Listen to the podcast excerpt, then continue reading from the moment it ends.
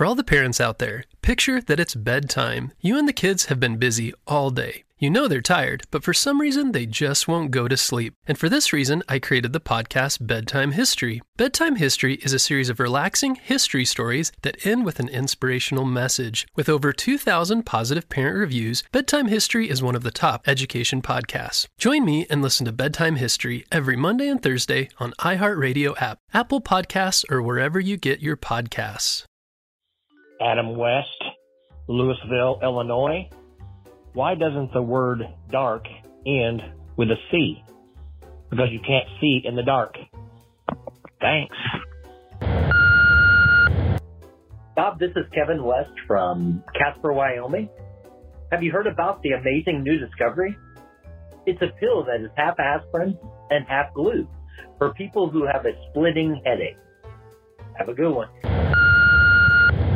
Yes, my name is Cody Phillips. I'm from Dallas, Texas, and my dad joke is what you call a procrastinating abominable snowman.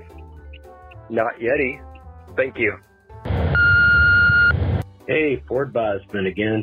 Hey, like so many places, even here in San Carlos, Missouri, it seems nothing to experience all four seasons in the space of a weekend. So I was clearing the snow off the driveway with my son this afternoon, and he asked, Dad, why don't you just use a shovel like everybody else? Thanks. See you next time. Hey, this is CJ. I'm from Vancouver, Washington. And you know Canadian geese, how they always fly in a V? Well, do you know why one side of the V is. Well, it's because it has more birds on that side. Have a wonderful day. Hi, this is Kevin from Toronto, Ontario. Did you guys uh, hear what happens when the Pope went to Mount Olive? Popeye darn near killed him. Cheers. Hi, my name is Jesse Bull from La Mirada, California. A man named Gus had a clone who loved to eat vegetables. His name was Asparagus. Hey, Mr. Jesse, this is Ben from Antioch, Illinois. And my joke for you? Why can't dwarfs do drugs? They can't even get high. Thanks. Bye. Why are fans of Marvel also fans of Taylor Swift? She loves to sing songs about her X-Men. The other day, a Nickelodeon program with some, and had some ruffles. It was all that and a bag of chips. Thanks. Bye. Hi, my name is Brian. I'm from Moorestown, New Jersey. Do you happen to know what time the man goes to the dentist? Tooth hurty. Tooth hurty. Thank you. Hi, my name is Jesse. I'm from La Mirada, California. And why do Buccaneers always wear a patch? Because there's only one eye in pirate. Hey Bob, Brian May, Jacksonville, Florida. So I heard recently that Pavlov had really soft hair. Yeah, evidently he conditioned it. So there's a guy at my church that runs a coffee shop. Yeah, the name of the shop is called Hebrews. So recently I met this girl she turned out to be a baker. So I wanted to really impress her, so I bought her some candy and flour. Hi, my name's Bill. I'm in Huntington Beach, California.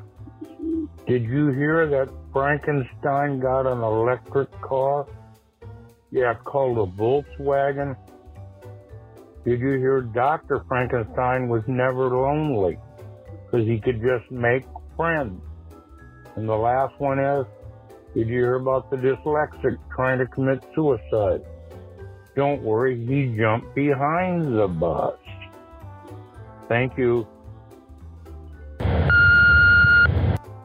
Hi, this is Zach. I'm from Lebanon, Maine, and here's another good dad joke for you.